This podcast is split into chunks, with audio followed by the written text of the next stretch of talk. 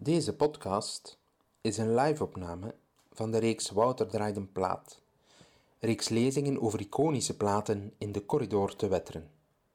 Wouter Bulkaert is auteur en journalist. Hij schreef onder andere boeken over Ray Coder, over J.J. Cale en Randy Newman. Meer informatie over onze activiteiten en lezingen vind je op de website decorridor.be. Goedenavond iedereen, ik ben uh, Wouter Bulkaert. Uh, ik ben eigenlijk journalist. Uh, ik schrijf over kinderopvang en kleuteronderwijs. Ik ben hoofdredacteur van een vakblad voor kinderopvang en kleuteronderwijs. Kindertijd heet dat. Ehm, maar ehm, ik ga een bekentenis doen. Ik ben eigenlijk eh, onvoorstelbaar verslaafd. Al 40 jaar. Meer dan 40 jaar verslaafd aan rockmuziek. En nog erger, die verslaving die uit zich ook in het lezen over rockmuziek. Ik, toen dat ik klein was, toen ik een jaar of twaalf was, dan kocht ik muziekkrant Oor. En de eerste die kocht, ik dacht van wauw, journalisten die schrijven over muziek, dat is fantastisch. Dat is hetgeen dat ik nodig heb. Daarover beginnen lezen. Ik had onmiddellijk een abonnement op op muziekkrant Oor. En het rare was, ja, ik begon er met mijn leeftijdsgenoten over te vertellen en iedereen daarmee lastigvallen en ze vonden mij vrij ambetant. Van Wouter is er weer met zijn verhaaltjes over zijn rockmuzikanten. Ik vind dat fantastisch om te zien dat 40 jaar later mensen mij komen vragen om te komen vertellen over rockmuziek. Waar als ze 40 jaar geleden daar verschrikkelijk nerveus van werden, vinden mensen dan nu precies plezant om mij te horen praten over die muziek. Goed, um, ik heb ook ondertussen al een aantal boeken over rockmuziek geschreven. Ik heb een boek geschreven over Ry een jaar of zes geleden. Uh, daarna een boek over J.J. Cale. Uh, en na dat boek over J.J. Cale werd ik gevraagd in, Gent door Erik Smout, de programmator van Democracy is dat. Die had toen een, een, café en die zei, zegt hij, Wouter, zegt hij, in Londen is er daar zoiets nieuws. Ze draaien daar een plaat in een café. Zegt hij, Wouter, wilde jij dat komen doen, een plaat komen draaien in een café? Ik zeg, een plaat draaien, dat moet ik wel kunnen. Hè. Dat is gewoon de naald op die plaat zetten en je laat die spelen. Ja, maar zegt hij, ze leiden dat in. Kort inleiding. Ik zei, dat kan ik ook. Ik zei, ik ga er, kan erover praten. Ik ben daartoe begonnen. Uh, ik heb daar toen Abbey Road van de Beatles besproken. Dus ik praat over Abbey Road. En dat was zo'n magisch moment. Ik zette zo die naald op die plaat. En daar zat ook een twintigtal mensen zoals hier. En ik zet die naald op die plaat. En ik zie twintig mensen, twintig paar ogen, als gebiologeerd kijken naar een vinylplaat die aan het draaien was op een platendraaier 20 minuten lang zaten de mensen daar zonder dat er één op zijn gsm zat. Dat was plotseling niet meer nodig. Er moest ook niet meer gebabbeld worden met degene naast hem. Nee. En ik vond dat zo'n fantastisch moment. En na die, na die voorstelling daarvan komen ze bij zeggen ze, Wouter, zeggen ze, en wat gaat de volgende maand doen? En ik zei, oei, gaat er volgende maand nog weer zijn? Ja, ja, en dus, dat is een traditie geworden. En op basis daarvan heb ik mijn derde boek geschreven. Vinylpraat heet dat. En Vinylpraat is, is een boek waarin ik eigenlijk de platen bespreek die 20, 22 platen zijn er. De 22 platen die een testament zijn van mijn jeugd. Zoals dat Lennart Nijg zo mooi zegt. Die 22 platen die een testament zijn van mijn jeugd van tussen 1969 en 1989 heb ik hierin opgenomen. En ik heb er ook een klein beetje mijn persoonlijk verhaal doorheen geweven. En ook uitgelegd waarom dat we opnieuw na zoveel jaren terug beginnen luisteren zijn naar de vinylplaat. Dat wordt in dit boek beschreven. Het is iets persoonlijker dan mijn, mijn, mijn andere boeken. En uh, mijn vierde boek is net uit. Randy Newman. Uh, de man komt hopelijk in april uh, een paar keer naar België. Als je nog geen tickets hebt, er misschien ergens nog op de zwarte markt. Je hebt tickets. Ah, zeer goed, zeer goed. Ja, ja kijk, zie, als je. Ja, ja. ja.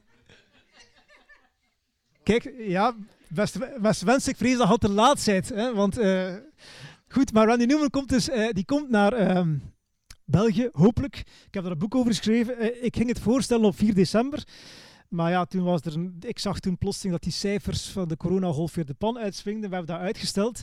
Ik ga dat voorstellen samen met een pianist die je misschien kent. En hij zit hier ook, Mark van Rennen. Die gaat de piano en de zang verzorgen bij die boekvoorstelling. En als het een beetje tegenvalt, Mark, gaan we vertrokken zijn voor een toerneetje, denk ik ja, ja. Ik had, ja, want ik had bij mijn andere boeken ook. Bij Koeder en Keel heb ik zo'n band rondom mij. En bij Keel zijn we op dit moment bezig aan het 35e concert met dat boek. Is de wij, wij maken daar grappen over. Wij noemen het de Never Ending J.J. Keel Tour. Ja, dat, dat houdt gewoon echt niet op. Ja, maar daarvoor zijn we niet vanavond. Vanavond heb ik geen band mee. Ik heb gewoon een platendraaier mee. Uit mijn, uh, uit mijn living. Ik heb één plaat mee. één plaat, ene platendrager en ene man die erover gaat vertellen. Daarvoor had, daarmee had het moeten doen vanavond. Uh, als je zegt van shit, dat is niet waarvoor dat ik gekomen ben. Er is ook nog een bar. Maar goed, ik heb een vrij goede plaat mee. Tapestry van Carol King. Ja, uh, zijn er mensen die die plaat nog nooit hebben gehoord? Aha, ik ben stik jaloers op u. Alex is het, hè? Alex, Alex, ik ben stik jaloers op u dat je die plaat nog nooit gehoord hebt, want ik zou terug willen gaan naar de allereerste keer dat ik die plaat hoorde, dat ik ze opleidde en dat ik dacht van, wat gebeurt er hier? Ja, dus de allereerste keer dat ik die nummers van Carol King hoorde. Nu, Carol King, beste mensen, die dreigt op dit moment in de 21ste eeuw, die dreigt een beetje verloren, te, vergeten te geraken. Um, nochtans, hè, het, heeft, een beetje met, haar, haarzelf te maken. Want uh, wat, wat, wat is het probleem? Die plaat die is uitgekomen in 1971. En sinds 71, denk ik, heeft Carol King, ik ga mijn woorden wikken, want ik, ik, ik durf zelfs nogal kort door de bocht gaan, maar sinds 1971 heeft Carol King nauwelijks nog één memorabele song geschreven. Ze heeft er nog veel geschreven, maar echt songs die blijven hangen zijn? Nauwelijks. Maar voor 1971 heeft hij songs geschreven. Er zijn 120 hits gescoord met songs van Carol King en haar ex-echtgenoot Jerry Goffin, meestal 120 hits gescoord. En dat hits gaat over top 10 hits. Hè. Niet zomaar kleine hits, nee, 120 nummers die classics geworden zijn. En daarvoor is het wel belangrijk dat we opnieuw toch een keer die Carol King gaan herontdekken. Meer dan binnen twee weken, hè. op 9 februari, wordt Carol King 80 jaar. 80 jaar. Nu gaat hij zeggen van, wow, uh, die is echt wel oud ik vrees dat dat ook iets zegt over onszelf. Ja? Want wij, zijn, wij die die plaat kennen, zijn ondertussen ook mee geëvolueerd. We zijn nog geen 80. Ik zie geen 80 jaar in de zaal. Maar toch, hè, denk daar gewoon een keer aan. Uh, wij denken altijd zo van, oei, die is oud. Ja, verdorie, wij misschien ook. Maar goed, Carol King. Waarschijnlijk is hij dat een van de grootste en beste songschrijvers van de tweede helft van de 20e eeuw. En dat zijn niet mijn woorden, dat zijn de woorden van John Lennon, Paul McCartney, James Taylor, Elvis Costello, Elton John, Randy Newman ook. Die allemaal zijn die beginnen met songs schrijven omdat zij de nieuwe Carol King wilden worden. Dat was eigenlijk hun bedoeling. Van, wij willen songs schrijven zoals dat Carol King dat kan. Ja, moet ik eens een paar nummers van haar opnoemen? The Locomotion. Come on baby, do the locomotion. Um, Up on the Roof van de, The Drifters. I'm into something good van Herman's Hermits. Um, Will You Love Me Tomorrow van de Shirelles. Fantastische song, we gaan daar straks nog meer over vertellen. Uh, Take Good Care of My Baby van Bobby V. Ja. Uh, One Fine Day van de Chiffons. Uh, Going Back van Dusty Springfield. Ja. Ook zo'n prachtige versie van gemaakt. you Make Me Feel Like a Natural Woman. Wat Aretha Franklin de, echt de, de, de geschiedenis heeft ingezongen. Hè. Ja. Nu, um, Crying in the Rain van the Everly Brothers. Geschreven door Carol King en Jerry Goffin allemaal, ik kan er nog honderd opnoemen. Ik heb er nu zes of zeven opgenoemd. Allemaal van haar. Carol King. Ze wordt eigenlijk geboren als Carol Klein. Dat is haar naam. Hè? Joodse naam. Uh, geboren in, in, in, Brooklyn. En ze krijgt haar eerste pianolessen als ze vier jaar is. Want haar moeder zegt van, hmm, the girl's got talent. Die heeft talent. Ik ga ze laten uh, piano spelen. En die begint er onmiddellijk te spelen op het gehoor. En die mama denkt van, wow. En als ze vijftien is, is al songs aan het schrijven en ze stapt naar de muziekuitgeverij. Ze komt daar binnen en zegt van, ik heb songs geschreven op haar vijftiende. En die muziekuitgever die zegt van, oh, laat een keer horen. En die zet, aan, zet zich aan de piano, begint daar te spelen. Wow. Die muziekuitgever zegt van, hmm, daar zie ik wel ja, centen in natuurlijk. Ja, daar gaan wij geld op leveren. En hij, neemt ze eigenlijk neemt ze aan. Nu, ze krijgt dus al eerste contract als singer-songwriter, als, songs, nee, als songschrijver krijgt ze haar eerste contract als ze 15 is. Uh, ze zit dan nog op de schoolbanken. Ze zit op de schoolbanken met Niels Sedaka. Niels Sedaka. Die is zodanig verliefd op Carol King dat hij een liedje over haar schrijft. En weet je hoe het heet? Oh Carol. Jawel, Oh Carol gaat over Carol King. Ja, uh, ik wist het, ik heb er zelf nooit bij stilgestaan. Ik heb dat nummer waarschijnlijk honderden keren gezongen en nooit gedacht dat het over Carol King ging. Nu, wat dan mensen misschien niet weten, is dat Carol King en Jerry Goffin ook een antwoordsong geschreven hebben. En hoe heette die, denkt u? Antwoordsong op Niels Sedaka? absoluut, ja. uh, het blijft stil op alle banken, dat is logisch. Dat was een geweldige flop. Maar echt een flop. De antwoordsong is echt uh, niet gelukt. Maar goed. Jerry Goffin. Ik heb hem net al die namen laten vallen. Dat is haar grote liefde. Ze schrijft daar songs mee, maar ze trouwt er ook mee als ze 17 is. Ze heeft daar een goede reden voor, ze is zwanger. Maar ook natuurlijk omdat ze hem graag ziet. Dus Jerry Goffin, de liefde van haar leven, eigenlijk altijd gebleven.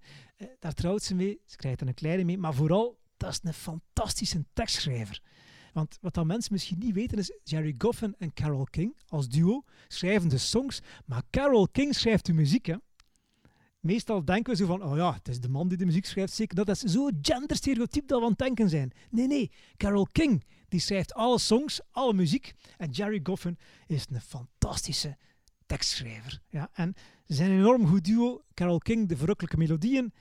Hij heeft mij de gave om mij heel eenvoudige woorden heel rake dingen te vertellen. Want hij schrijft, hij weet, tieners die luisteren naar liedjes over ah, de maan en de sterren en over gebroken harten en geliefden die naar elkaar verlangen.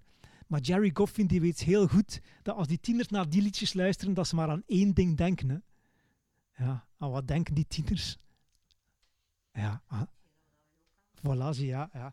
Die, die denken natuurlijk, ik ga de hart, het hart van dat meisje of die jongen veroveren. Die denken alleen maar aan seks. Ja. Dus Jerry Goffin heeft dat heel goed door.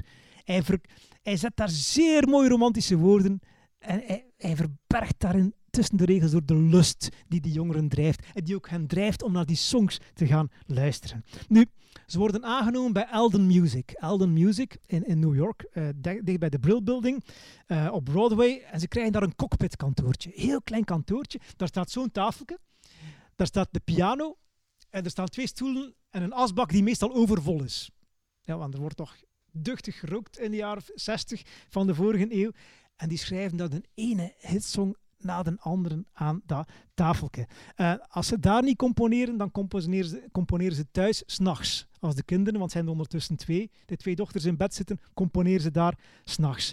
En in het begin schrijven ze songs over tienerproblemen, maar ze evolueren eigenlijk al vlug naar songs over relatieproblemen. Daar is een goede reden voor.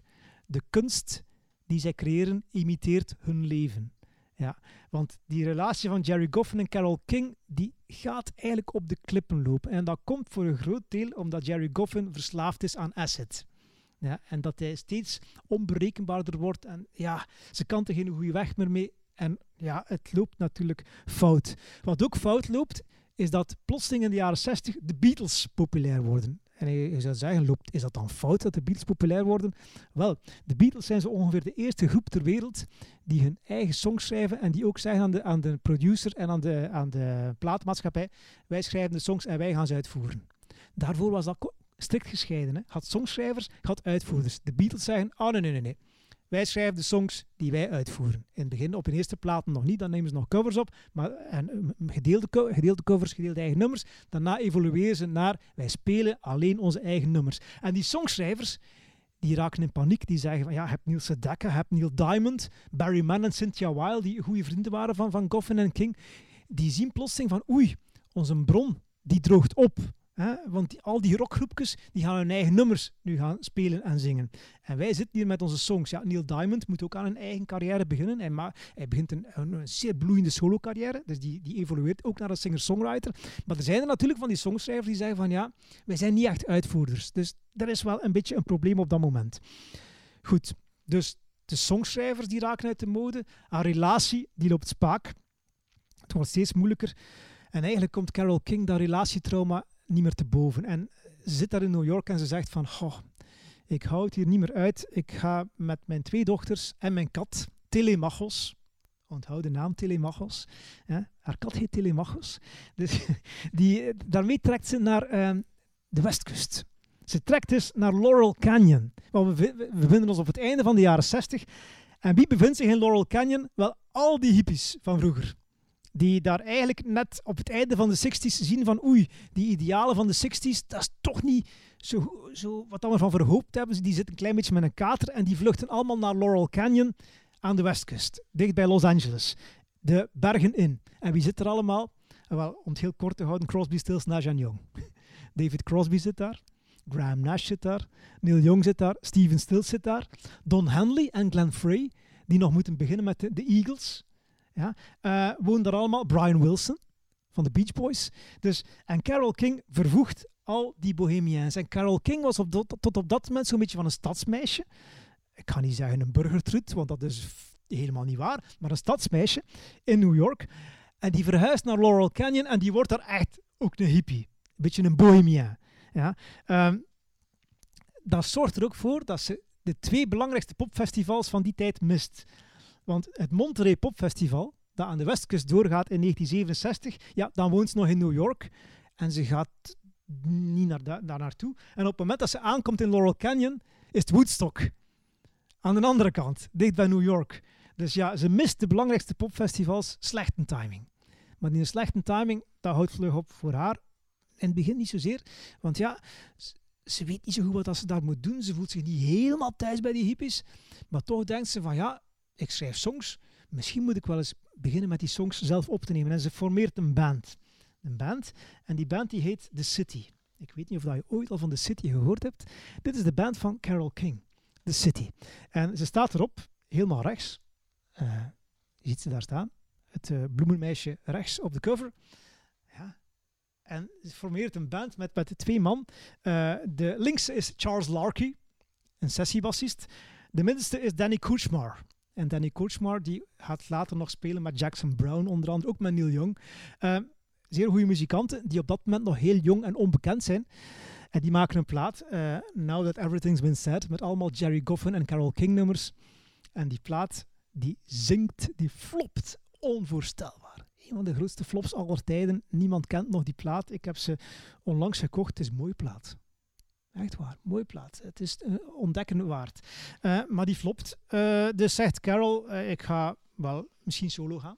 Mijn eigen naam, dat is ook wel handig. ik mensen kennen me misschien van Coffin King. En ze maakt deze plaat. Carol King. Ja, die heet Writer. Omdat ze zegt van, ik ben de schrijver van de songs. Ik ga mij profileren als zijnde de writer, de schrijver van mijn eigen songs. De plaat ziet er een beetje hippieachtig uit, het bloemenmeisje op de plaat. Ik moet het u niet vertellen. Verkoopt ongeveer 800 exemplaren of zo. Allee, om, gewoon niets. Dus Carol King denkt van, oh jee, uh, ik heb hier wel heel veel songs geschreven. Maar helaas, mag dat even aan u geven, Mark? Ja. Uh, helaas, uh, het zal niks meer zijn. Hè. Mijn carrière zit erop. De songschrijvers, die, mensen zien er geen brood meer in. Wat ga ik doen? Maar dat is buiten de waard gerekend. En de waard in dit geval die heet Lou Adler. Lou Adler. Lou Adler is een producer. Is de manager. En hij is ook de producer en manager van Carol King. En hij zegt van, Carol zegt hij, jij schrijft fantastische songs. Hij speelt ongelooflijk piano. Hij kunt prachtige arrangementen schrijven. Maar wat dat je op dit moment nog niet genoeg beseft, je zingt ook zeer goed. En hij zegt van, Carol zegt hij, ik ga een keer een plaat van u produceren. We gaan samen in de studio. Ik ga de songs, jij schrijft de songs, ik ga ze kiezen. En ik denk dat wij dan wel u op weg kunnen helpen. En dat gebeurt. Ja, want Lou Adler die wil dat Carol King haar eigen stem ontdekt. Dat ze niet langer songs schrijft voor anderen, maar dat ze songs schrijft die op haar leven van toepassing zijn. Goed. En ze trekken de studio in. En ze zijn daar nog maar in de studio en Lou Adler denkt al van, ja, dat gaat hier prijs zijn. Want, want uh, wat, wat, doet Adler? Hij kiest een compacte studio. Er zijn drie studio's, Studio A, Studio B, Studio C. En de middenste, de B-studio, is de compactste. Het is ook de enige die vrij is, want in Studio A zit de Carpenters. Ken je de Carpenters nog? Uh, ondertussen, hoe heet ze, haar voornaam? Karen is ondertussen al heel lang overleden. Anorexia, dacht ik. Uh, daar leed hij aan. De Carpenters die zaten in Studio A op te nemen.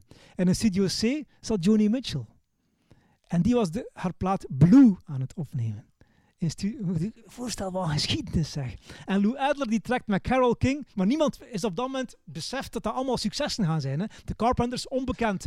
Joni Mitchell, ja, een beetje bekend, maar net voor Blue. En daar trekt Lou Adler met Carol King in Studio B binnen. En goed, er is maar één probleem. Carol King is een pianiste en de goede piano die staat in Studio C. En dus vragen aan Joni Mitchell, uh, beste Joni, uh, ja, we gaan hier een plaat opnemen, we gaan hier niet lang zijn, maar zouden we die piano uit studio C mogen verplaatsen naar studio B? En Joni Mitchell, ik weet niet of dat je die een klein beetje kent, uh, dat is niet zo'n sympathieke madame. Ik ben een geweldige fan van Joni Mitchell, maar dat is toch wel een speciaal geval. En Joni Mitchell die zegt van, ah nee, nee, ik ben daarin aan het opnemen in studio C, dus die piano die staat daar en hij blijft daar. En Lou Adler kijkt zo een keer naar Carol King en hij zegt, uh, wat gaan we doen? Dan zegt ze, Carol, um, ik weet wel iets. Zegt, zegt ze, wanneer is Joni Mitchell niet in studio C? En ze kijken zo op de studioschema, ja, uh, s'nachts van dat uur tot dat uur. En wel, weet je, dan gaan wij s'nachts daar gaan opnemen. Dus wat doen ze? Ze gaan naar studio C, s'nachts naar binnen en ze nemen daar de drie misschien wel bekendste songs op van de, van de plaat Tapestry. Ze nemen daarop I Feel the Earth Move, nemen ze daarop. You've Got a Friend, nemen ze daarop. En You Make Me Feel Like a Natural Woman. Die drie songs, daarvoor hebben ze de pianoklank nodig. En je hoort dat ook op die plaat, dat ze die een andere piano gebruikt hebben. Dus eh, dezelfde, voilà, absoluut. Dezelfde piano die je op Blue hoort, die hoor je ook op die drie songs, absoluut. Ze nemen de basistracks van die plaat van Tapestry, dat is deze die we vanavond gaan beluisteren, Tapestry. Ze nemen de basistracks van deze plaat op, goed luisteren, in drie keer vijf uur. Drie keer vijf uur. Het is omgekeerd. Vijf keer drie uur, sorry. Vijf sessies van, ik was al aan het denken, van vijf uur. Het is misschien vijf sessies van drie uur. Nemen ze deze klassieker op. Zijn, tegenwoordig zit een band soms maanden in de studio Sommige bands zelfs jaren. Tapestry van Carol King, vijf sessies van drie uur, vijftien uur en stond erop. Zoals dat we hem nu horen. Maar ze nemen die op in, in, januari 1971. En weet je wanneer de plaat in de winkel ligt? Op 10 februari 1971 een paar weken later nadat die opgenomen is. Dat is wat we bijna kunnen noemen een rush release. Ja? Onvoorstelbaar. Nu, ze ligt in de winkel, dat is eigenlijk niet juist. Ze vliegt de winkels uit. Die plaat ligt in de winkel en het is een instant succes. Mensen zien die plaat liggen, horen de nummers op de radio en halen ze massaal in huis. Ja? Hoe komt dat? Ja, we gaan daar straks naar luisteren, hoe dat, dat komt. Maar eigenlijk, wat Lou Adler gedaan heeft in de studio is, hij heeft dan een sfeer gecreëerd, alsof dat het klinkt dat Carol King hier in de corridor en Wetteren zou zitten spelen en dat horen we die warme klank van die studio die hij daar gecreëerd hoorde. Hij had, uh, Carol King had daar uh, kaarsjes gezet en wierook, maar ze wist niet dat Lou Adler, afhankelijk van de mood van de song, speelde met de lichten. Als het een gevoelige song was, een beetje intieme song, dan dimde hij de lichten. En als ze een krachtiger song aan het opnemen waren, dan zette hij de lichten full force. Carol King heeft dat zelf nooit geweten. Ze heeft dat in haar boek, uh, ik heb de, haar biografie geschreven, dan zegt ze, ja, ik heb maar achteraf vernomen, zei ze, dat Lou Adler eh, met eh, die lichten heeft gespeeld. En je hoort dat misschien zelfs op de plaat, dat die sfeer soms verandert, omdat Adler daarop heeft inbegrepen. Ja, een zeer warme klank. Het is ook zo dat King in de songs op die plaat erin slaagt van de tijdsgeest te vatten. Ze capteert de tijdsgeest, zo die onthoogeling na de jaren 60 en zo de kater die mensen hebben in de jaren 70. Um, die, die vat ze op die plaat. En vooral Carol King is iemand zonder glamour, zonder pretentie. Het is alsof de girl, alsof de girl next door die plaat rechtstreeks in je oren fluistert. Dat hoor je. Ja? Um, Nochtans vindt Carol King zichzelf geen sterke zangeres. Ze heeft misschien wel, wel een beetje van een schelle stem, maar ze is overtuigend, krachtig, expressief. En al is ze niet de beste tekstschrijver ter wereld, ja, ze slaagt erin van die gevoelens van een hele generatie te verwoorden op die plaat, die een mengeling is van gevoelige ballads, soul, en blues. Gospel ook wel. Ja, je hoort daar gospel-elementen in. Ja, en die, die, die, die songs, hè, een beetje poëtisch zouden kunnen zeggen dat die een, een soort van metgezellen zijn. Dat zijn vrienden die je door het leven mee helpen. En die, voor een hele generatie is dat zo geweest, die opgegroeid zijn in de jaren 70. Ik heb al veel te veel gebabbeld, we gaan naar luisteren. Hè. Ik ga eens iets meer vertellen over de songs, heel kort, zodat je weet wat je best naar luistert. De opener van de plaat is I feel the earth move. Ik voel de aarde trillen, ik voel ze bewegen.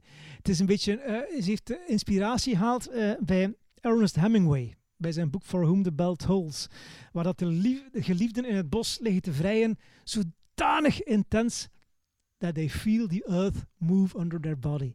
En daar hoor je ook, een, het is een heel een seksueel, heel expliciete, expliciete song. Zelfs bijna een seksueel agressieve song. Vanuit de mond van een vrouw is die zeer agressief te noemen. Je moet maar eens luisteren. Maar echt, het is een krachtig statement. Ja. Uh, ook een prominente pianopartij die, die, die, die, die, die eigenlijk die seksuele spanning van die song in zich draagt en die de song vooruitstuurt. Hè. En ze, ze eindigde uh, de song met de pianonoten die gewoon naar beneden vallen. Lou Adler heeft dat stuk er helaas afgeknipt, omdat hij eigenlijk gewoon wou, wou horen dat de luisteraar als laatste woorden hoort, I feel the, I'm tumbling down, tumbling down, ik val naar beneden. Dat wou hij als laatste woorden van die song horen. Maar eigenlijk, na die tumbling down, stond er nog een pianopartij waar de noten gewoon van de trap precies aan het vallen zijn. Ja? Op de demo's is dat nog te horen. Helaas horen we dat hier niet. Maar goed, je moet er maar bijdenken straks. Hè. Dat je straks nog die noten van de piano van de trap hoort vallen. Ja? Goed, eerste song, I Feel the Earth Move. Tweede song, een ballad, So Far Away. Het is een mooie, gevoelige ballad die ze schrijft voor haar toenmalige geliefde en, en, en man, uh, Charles Larky, de man van The City. De man links op de, op de, de, de cover daarnet, dat, is, uh, dat was uh, haar volgende echtgenoot, Charles Larky. Um, dat is meest getrouwd ook. toffe kerel. Um, maar ze, ze, voorziet in So Far Away, ziet ze al van, oei, nu gaat het goed met ons. Maar wat als het straks niet meer goed gaat met ons? Wat gaan we dan doen? Want ik zit hier so far away, ik zit hier in de studio en jij bent op tour so far away. Ja, het gaat eigenlijk over de afstand tussen geliefden, de fysieke afstand tussen geliefden, maar ook de emotionele afstand tussen geliefden, die ze eigenlijk al voor zich heeft. En ze denkt al in die song van oei, misschien zal het met Charles en mij ook niet goed aflopen. Ze heeft in een glazen bol gekeken, het is ook niet goed afgelopen. Maar dat weet ze op dat moment nog niet. Dus eh, so far away, ballad. Dan krijgen we de song It's Too Late.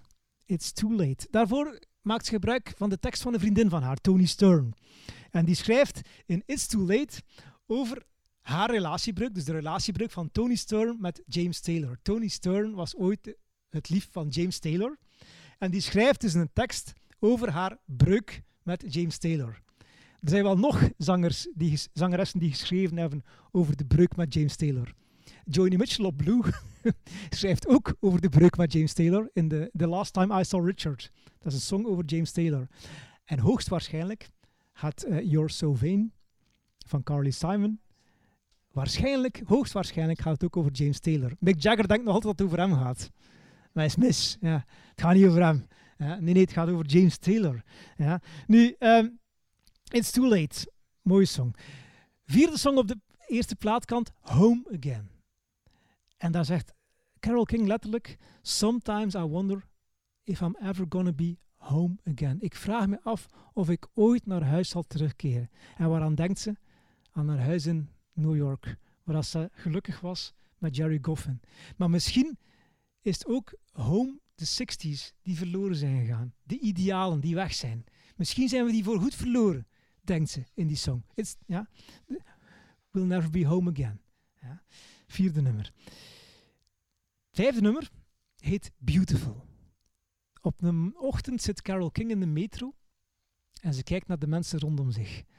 En ziet alleen maar ongelukkige mensen.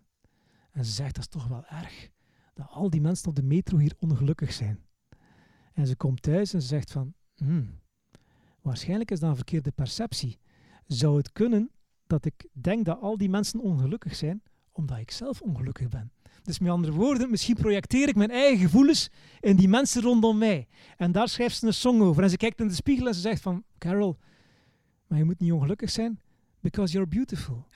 Beautiful is de titel van de song.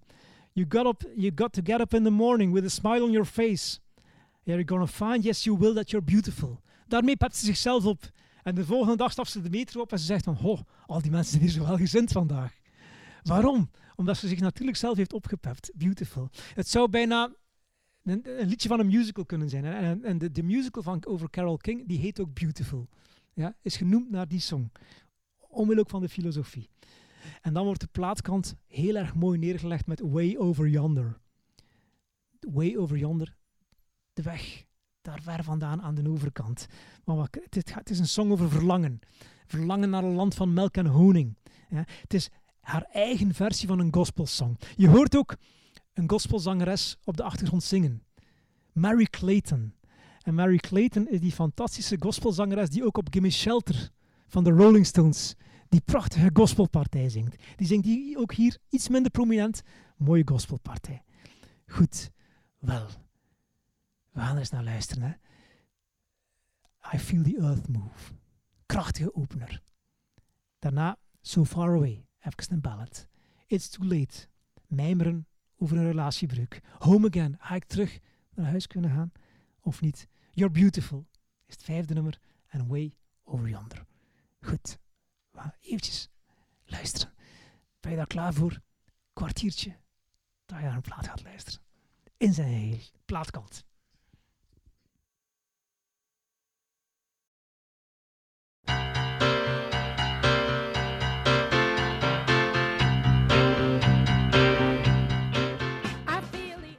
Helaas kunnen we de A-kant van de plaat niet opnemen in de podcast omwille van auteursrechten.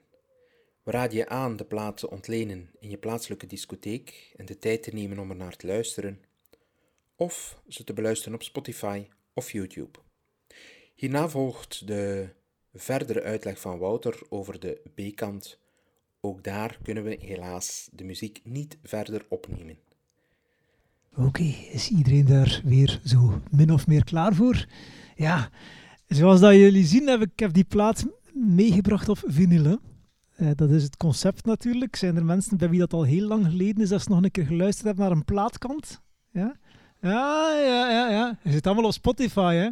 Ja, maar dat, dat, is niet erg hoor. Ik zit ook op Spotify, maar ik luister ook naar platen. Maar je merkt dat dat anders is, hè? En uh, wat, wat zie je gebeuren?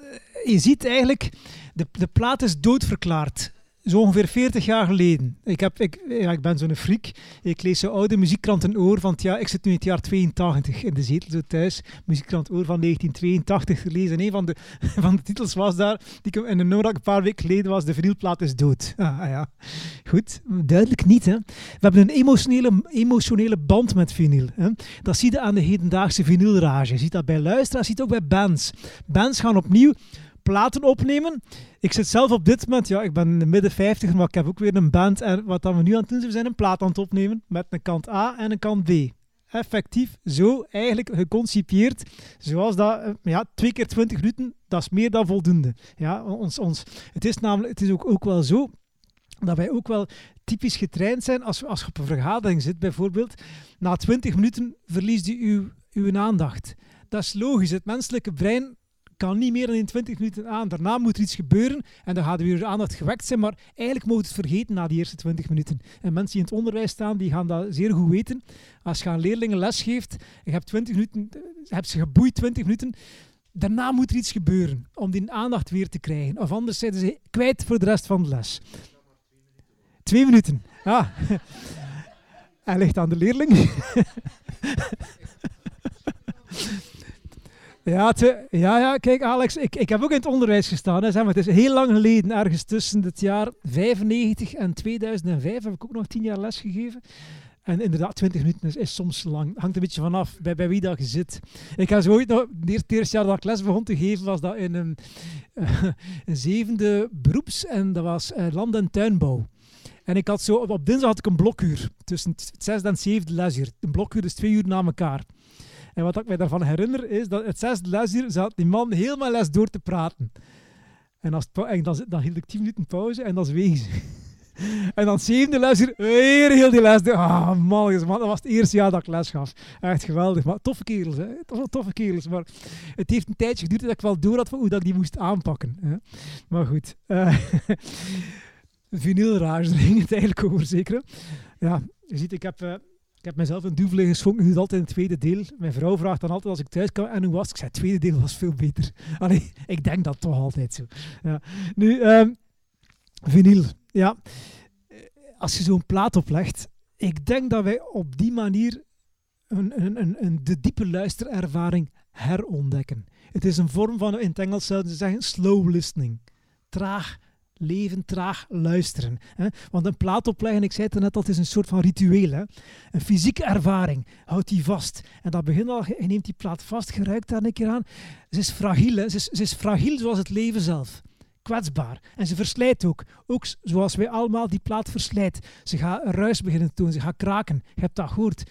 Maar ons brein went daaraan. Wij vinden dat in het begin zeggen van, die plaat kraakt. En na het vijfde nummer, we hebben die al lang niet meer gehoord. Ons brein went daaraan.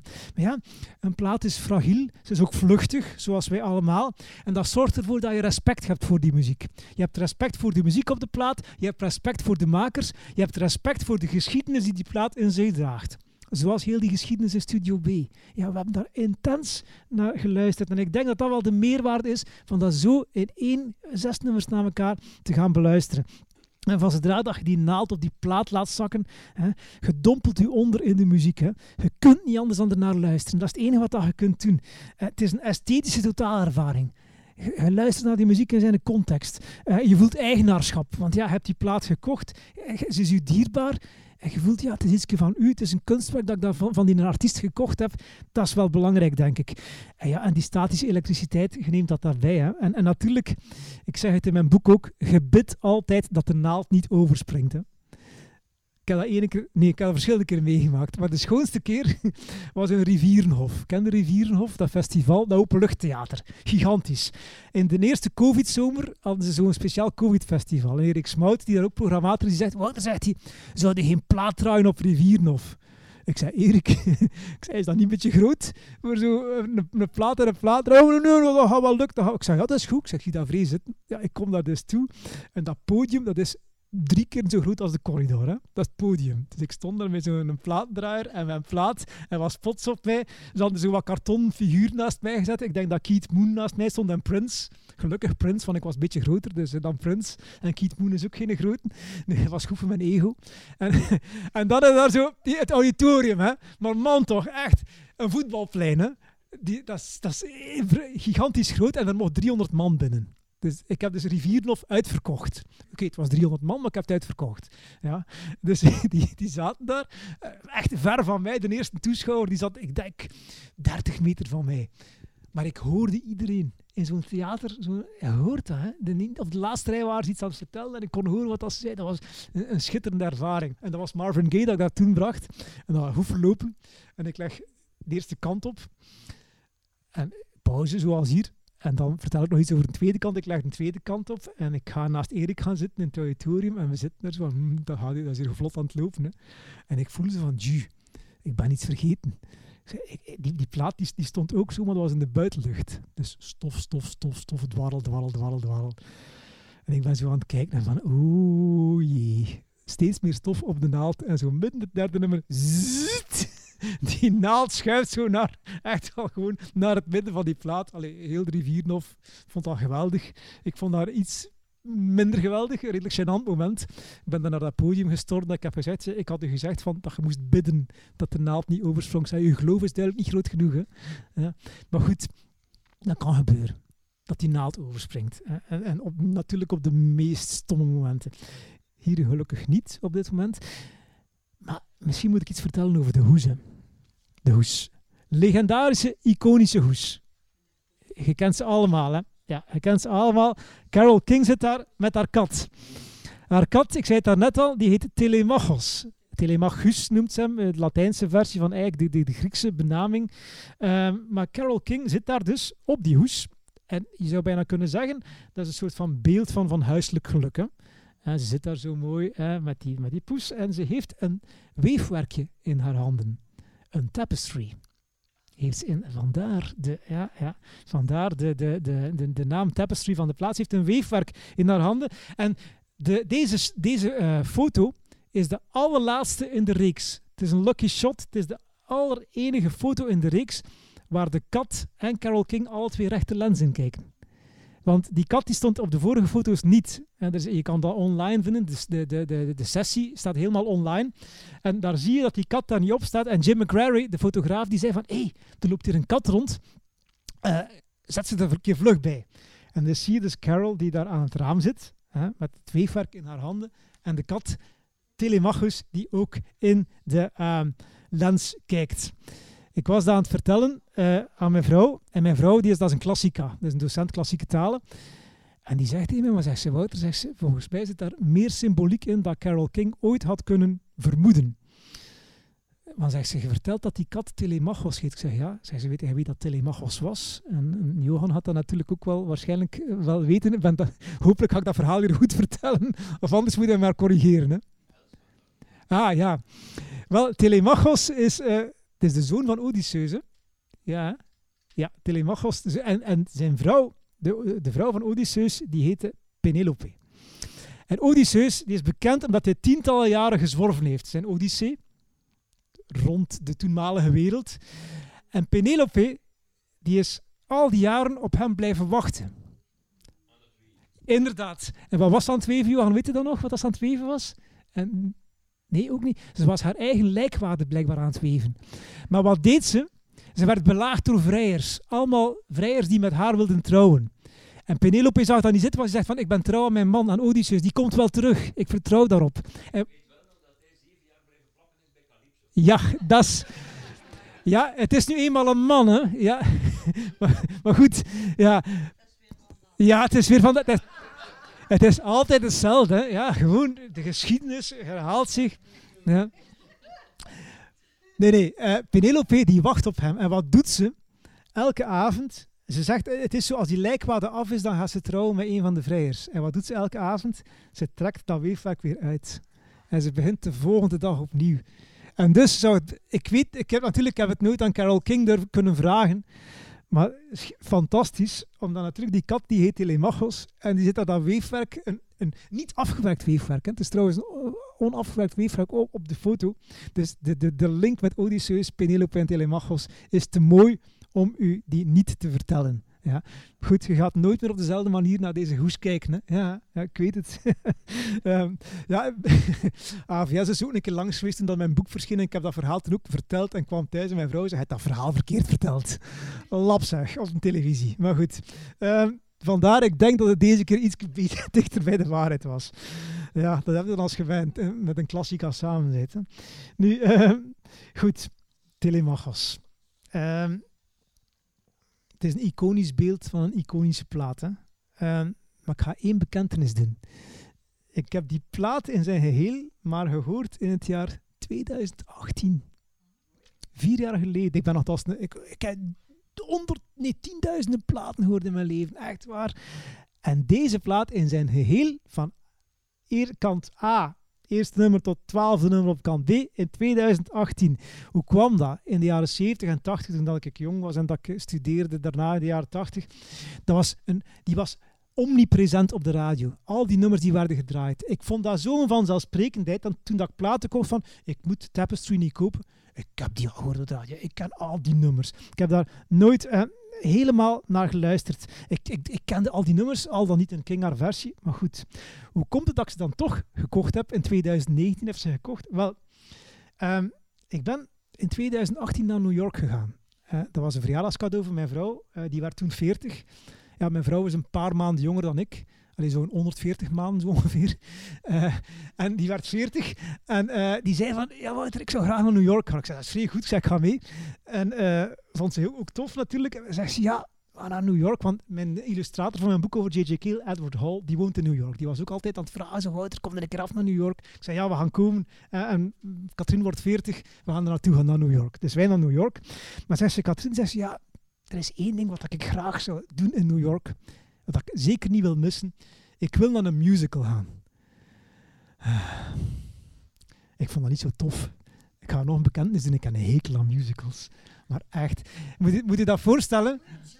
Ja, maar ja, maar stel die... Ja, maar, maar, maar ja, Mark, het is toch waar. Stel die voor, beste mensen, dat ik hier aan het vertellen ben en dat ik nu plotseling mijn verhaal verder dat ik begin te zingen. Dat zou je toch niet tof vinden? Nee, hè? Dat, is, dat is het principe van een musical. Er wordt een verhaal verteld en plotseling begint hij dat te zingen. Dus ik zeg met lange tand tegen mijn vrouw, ik zeg, ga ja, uh, wel, oké, het is uw 40 verjaardag, wordt maar één keer 40, ik ga een musical voor u boeken. En ik begin zo te kijken, zo te scrollen online. The Phantom of the Opera, Aladdin, Frozen, The Lion King. Oh, man, ik dacht ellende. Uh, allee, in, mijn, mijn ogen. Hè. Ik, ik hoor dat allemaal niet graag en dat is niks voor mij. En ik ben bijna tickets aan het kopen voor The Lion King. En plotseling zie ik daar staan Beautiful. Een musical gebaseerd op het leven van Carol King. En ik dacht, als ik mag kiezen tussen Lion King of Carol King. ah, wel, ik weet het wel. Dus ik klik zo, ja, ik heb hier nog plaatsen, twee plaatsen voor, de, voor Carol King. Beautiful. Dus ik, ik zei, Katrien, ik, zei, ik heb goed nieuws voor u. Ik zei, we gaan naar een musical in New York. Ja, ze zei, en, en welke een? Ah ja, die over Carol King.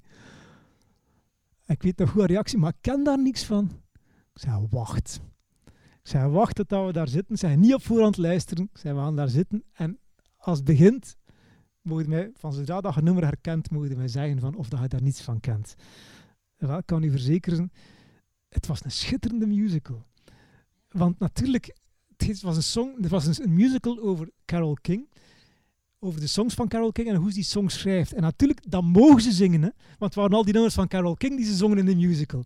Dus ja, en, en Katrien zat daar naast mij en die zei, ik ken dat nummer. Ja, wat had ik u gezegd? Ik ken dat nummer ook. Ja, we, kwamen daar buiten. Het was echt uh, heel tof. Um, we zijn dan nog bij Ed een illustrator langs geweest ook. Uh, we zeiden van ja, we hebben een goede musical zien. En, en dan, dat was de laatste dag voordat we naar huis gingen. En Ed zei tegen ons, zegt ja, die, als je naar huis gaat, terugkeren, want hij komt af en toe in Europa, zegt hij van Amerika naar, naar Europa, je gaat een jetlag hebben. Je kunt dat op één manier vermijden, vrij veel drinken. Dat je goed slaapt op vliegtuig. Goed, we hebben dus heel die, die dag bij Ed zitten pintelieren, Heineken drinken, witte wijn en weet ik wat nog allemaal. We zijn daar echt op die luchthaven ladderzat beland. We, hebben zelfs, we moesten inchecken aan de computer, dat lukte niet meer. We hebben aan de balie moeten gaan doen. We zijn door die vlieger gestapt. Hebben we geslapen op vliegtuig? Nee. Hadden we een jetlag nadien? Ja, en een serieuze kater erbij ook nog. Dat herinner ik mij van, van ja, dus het is een raad, het is geen goede raad. Maar goed, ehm, we zijn thuisgekomen, ik heb die plaat voor Katrien gekocht en ik denk dat ze, als ze sindsdien, de laatste vier jaar, nog geen 400 keer naar geluisterd heeft, dan misschien al 450 keer. Ja, het was voor mij waarschijnlijk vandaag de 451ste keer dat ik de plaat hoorde, maar zeker in deze context, magnifique. Ja, we gaan eens luisteren naar kant B. Want daarvoor zijn we gekomen. Hè. Kant B begint met, met ja, misschien de grootste hit van de plaat. You've Got a Friend. You've Got a Friend. In de versie van Carole King. Het is een, een hit geweest, in haar versie. Maar eigenlijk ook in de versie van James Taylor. Ja, want James Taylor die is, heeft altijd gedacht, of gezegd, van You've Got a Friend is een antwoordsong op mijn song Fire and Rain. Want daarin zingt hij, I've seen lonely times when I could not find a friend. En hij zegt van Carol King heeft de antwoordsong geschreven. Well, you've got a friend. Je hebt trainen. Ja, misschien heb je hem niet gezien. Nee, je hebt trainen. James Taylor heeft dat nummer zelf gezongen. Luister goed naar het nummer. Want je hoort Carol King, die zingt in dat nummer over vriendschap en verbondenheid. Maar je hoort ook James Taylor in de koortjes. En ook over rechtstreeks vanuit Studio C overgekomen Joni Mitchell. Joni Mitchell zingt ook mee, James Taylor en uh, Carol King. Ja, Eerste nummer op de plaat, You've Got a Friend. Tweede nummer, Where You Lead. Where You Lead. Is een minder bekend nummer. Het is een nummer, een, tekst geïnspireerd door het boek Ruth in de Bijbel. Um, Where You Go, I Will Go. Dat is eigenlijk de tekst. Ze heeft daar kritiek voor gekregen. Omdat ze zeiden van, ja, dat is toch alleen vanuit het standpunt van een vrouw dat je zegt tegen je man, where you go, I will go. Ga je zomaar uw man gaan volgen? Ga dat zomaar slaafs doen? Um, kwaadtongen zeggen dat, dat bevestigt het stereotype, maar dat is natuurlijk niet waar. Ja, want uh, in het boek is dat een heel andere betekenis. Ja, klopt dat mevrouw? Ja, ja. En, en, meer zelfs, eigenlijk als je naar het nummer luistert, voor mij is dat gewoon een prachtige love song. Ja, of dat, ja, stereotypes hoor ik daar niet zo erg in. Ja, oké. Twee nummers. We zijn twee nummers verder. Eerst You've Got a Friend, dan Where You Lead. En dan komt Joni Mitchell's favoriete song aller tijden. Joni Mitchell's favoriete song aller tijden is Will You Love Me Tomorrow. Het is misschien ook een van mijn favoriete songs. Ik vind het prachtig, prachtige song. Uh, bekend geworden in de versie van de Shirelles. Dat was een allereerste hit, geloof ik, van Jerry Goffin en Carole King. Will You Love Me Tomorrow. Textueel zeer gewaagd. Want het gaat over een one-night stand. geschreven ergens midden jaren 60.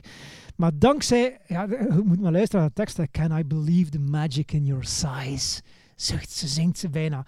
Ja, ehm, over een one-night stand, maar het heeft er wel voor gezorgd, dat nummer, dat Jerry Goffin zijn job heeft kunnen opgeven. Hij was apotheekassistent, van eigenlijk was dan een chemicus. Ja, hij was apotheekassistent.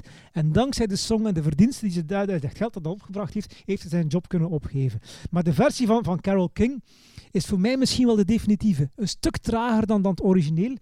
Maar ik zou bijna durven zeggen, ze zeggen over Bob Dylan dikwijls, no one sings, sings Dylan like Dylan. In dit nummer zou ik durven zeggen, no one sings Carol King like Carol King. In dit nummer, hè in dit nummer. Het is echt, uh, het klinkt als een verloren gewane, een verloren, uh, een, elegie, sorry, voor een verloren gegaan huwelijk. Haar huwelijk met Jerry Goffin dat op de clip is gelopen, dat op die moment natuurlijk als het schrijven, dat denken ze nog niet aan. Maar als ze het nu zingt, kijkt ze eigenlijk bijna nostalgisch terug van, jee, wat is er daar gebeurd? Er, is nog iets vreselijks, wat vreselijk, nee, voor, voor, King op dat moment, want ze hadden van hun deurbel in New York maar daarop hadden ze het melodietje van Will You Love Me Tomorrow gezet. Dus iedere keer als die deur ging, bij Carol King thuis, hoorden zij Will You Love Me Tomorrow. En Jerry Goffin was er vandoor, of ze waren uit elkaar. Dus pijnlijk. Mooie versie. Echt waar. Um, daarna hebben we een, een, zo, ja, we zijn drie nummers ver. Het vierde nummer, Smackwater Jack, beetje een uptempo nummer. Lou Adler zei van, we moeten opletten dat de plaat niet te traag wordt. Dus we gaan eigenlijk ook wat up-tempo nummers erin zetten. En Smackwater Jack is eigenlijk een soort van, ja, een redelijk luchtige song, een up-tempo shuffle over uh, een, een, uh, ja, een outlaw. Eigenlijk zou je kunnen zeggen van, thematisch gezien past hij niet bij deze plaat. Heeft er niks mee te maken, maar Adler wou die song op de plaat. Uh, hij wou trouwens ook Will You Love Me Tomorrow op de plaat. Dus dat vorige nummer wat hij zei van, misschien kenden mensen Carol King toch niet zo goed. We moeten daar toch bekende nummers op zetten. Hij heeft er dus één, nee twee bekende nummers van Goffin en King opgezet. Het eerste is Will You Love Me Tomorrow. En het volgende volgt nog. Maar eerst hebben we nog een titelnummer, Tapestry. Ook een heel, heel uh, hoe zou ik het zeggen, populair nummer bij haar fans, Tapestry. Want daar, daarin zegt ze, mijn, mijn, mijn, mijn leven, zegt ze, is eigenlijk een soort van weefwerk. Hè? A tapestry to feel and see, impossible to hold. Dus je kan dat weefwerk zien, je kan het voelen, maar je kan het niet vasthouden. Je hebt geen greep op dat leven. Net zoals je geen greep hebt op dat weefwerk. Ja? Dus de toekomst voor haar is, blijft onzeker. Ja? En dan, om de plaat af te sluiten, nog een oud Goffin en King nummer bekend geworden door Aretha Franklin. Hier een solo pianoversie. Natuurlijk zingt Carole King dan niet zo goed als Aretha Franklin. Wie zingt er zo goed als Aretha Franklin? Wie? Ik zou het niet weten. Maar Carole King zorgt er wel voor dat ze dit nummer haar weer eigen maakt. En You Make Me Feel Like a Natural Woman is de afsluiter, de glorieuze afsluiter van de plaat. Het is ook de, de, de allerlaatste song die Goffin en King samen geschreven hebben. Niet alle songs die ze samen geschreven, maar de laatste song voor hun echtscheiding. Want na hun echtscheiding zijn ze verder blijven songs schrijven. Maar voor hun echtscheiding was het de laatste song. En dat heeft een heel leuk verhaal. Want die lopen op een bepaald moment door uh, Broadway. Uh, ja, niet, ze komen al niet zo goed meer overeen. En er stopt de limousine. En dat raam kan mee. En wie zit daarin? Uh, Jerry Wexler. En Jerry Wexler is een hoge pief bij um, Atlantic Records. En die zegt, uh, ah, Jerry en uh, Carol, dat is goed dat ik jullie zie hier, want uh, ik heb een hit nodig. Oh, een hit nodig. Ja, Rita Franklin heeft dringend een hit nodig. Dus het zou misschien een goed idee zijn als jullie die hit nu voor mij gaan schrijven. Maar jullie kunnen dat. Ja, dat is effectief. Hij vraagt dat dus zo. Dus moet je dat voorstellen. Hè? Goed. Dus ja, uh, Jerry en, en, en, en, Carol die bekijken elkaar en die zeggen van ja, als, als Jerry Wexler dat vraagt, ja, dan moeten we dat wel doen. Hè? En Jerry Wexler heeft nog een tip mee. Zegt hij, weet je wat, zegt hij? Misschien een goede titel is Natural Woman. Gebruik dan een keer een tekst, dat is echt een goede titel. En uh, Jerry Goffin en Carol King die bekijken elkaar en zeggen van we gaan naar huis. Hè. We gaan die, die een song gaan schrijven. Wauw, voor Aretha Franklin een nummer gaan schrijven. Oké, ze stappen naar huis. Ze komen daar thuis aan de piano. Carol King begint daar, daar aan die piano wat dingen te spelen in een 6-8 ritme. En Jerry Goffin die begint daar die woorden rond te weven. En hij zegt van ja, de melodie die Carol daar voor mij geschreven had, ik heb eigenlijk binnen 10 minuten die tekst daar kunnen opschrijven. Dat was fantastisch. Ja, goed.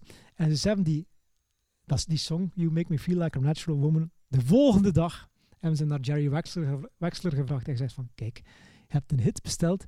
Hier is die, alstublieft.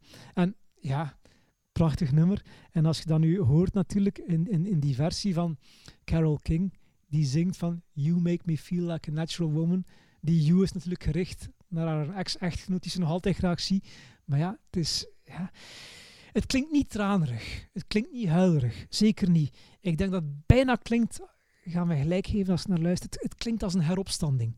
Van oké, we zijn het elkaar, maar ik kan verder met mijn leven. En het mooie is, ze speelt dat solo aan de piano en helemaal, nee, een tweede helft van het nummer hoor je dat plotseling wat basnoten van haar nieuwe geliefde Charles Larky, die baslijnen daardoor weeft om te zeggen van kijk, we gaan een nieuwe fase in in ons leven. Het, is, het lijkt alsof dat ze rechtstreeks met haar nieuwe geliefde praat via die song.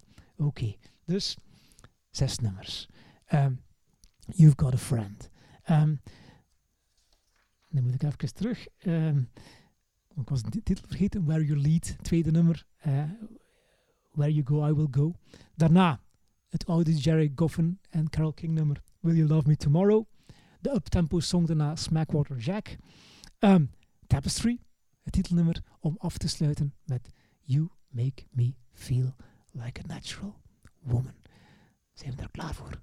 Gaan niet vergeten van de plaat om te draaien, dat is me ook al een keer overkomen. Goed. Naar een stuk muziek. Kun je dat opbrengen? En we hebben dat gedaan. We hebben dat kunnen opbrengen om twee keer 20 minuten te luisteren naar de muziek, zonder dat we op onze smartphone kijken, zonder dat we zitten te praten met onze buurman, zonder dat we ruzie maken met ons lief. Nee, gewoon daarnaar luisteren. Ik denk dat dat iets gezegd eh, over vroeger. Hè. Het leek, vroeger als ik op kot zat, hè, dan gingen wij rond een pla de platendraaier gaan zitten. Als er iemand een nieuwe plaat had gekocht. En we gingen dan naar luisteren. En wel, ik denk dat dat iets is dat we misschien een beetje verloren hebben. Hè. Ik denk hè, dat we toen, het lijkt een beetje alsof dat we toen alle tijd van de wereld hadden. En misschien was dat ook wel zo. Hè. Dank u wel. Voilà, ja. Kijk.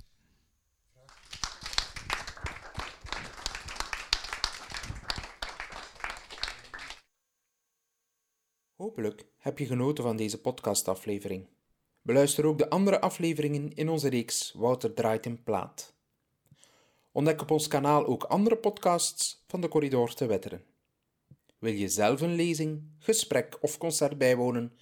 Blijf dan op de hoogte via onze website decorridor.be.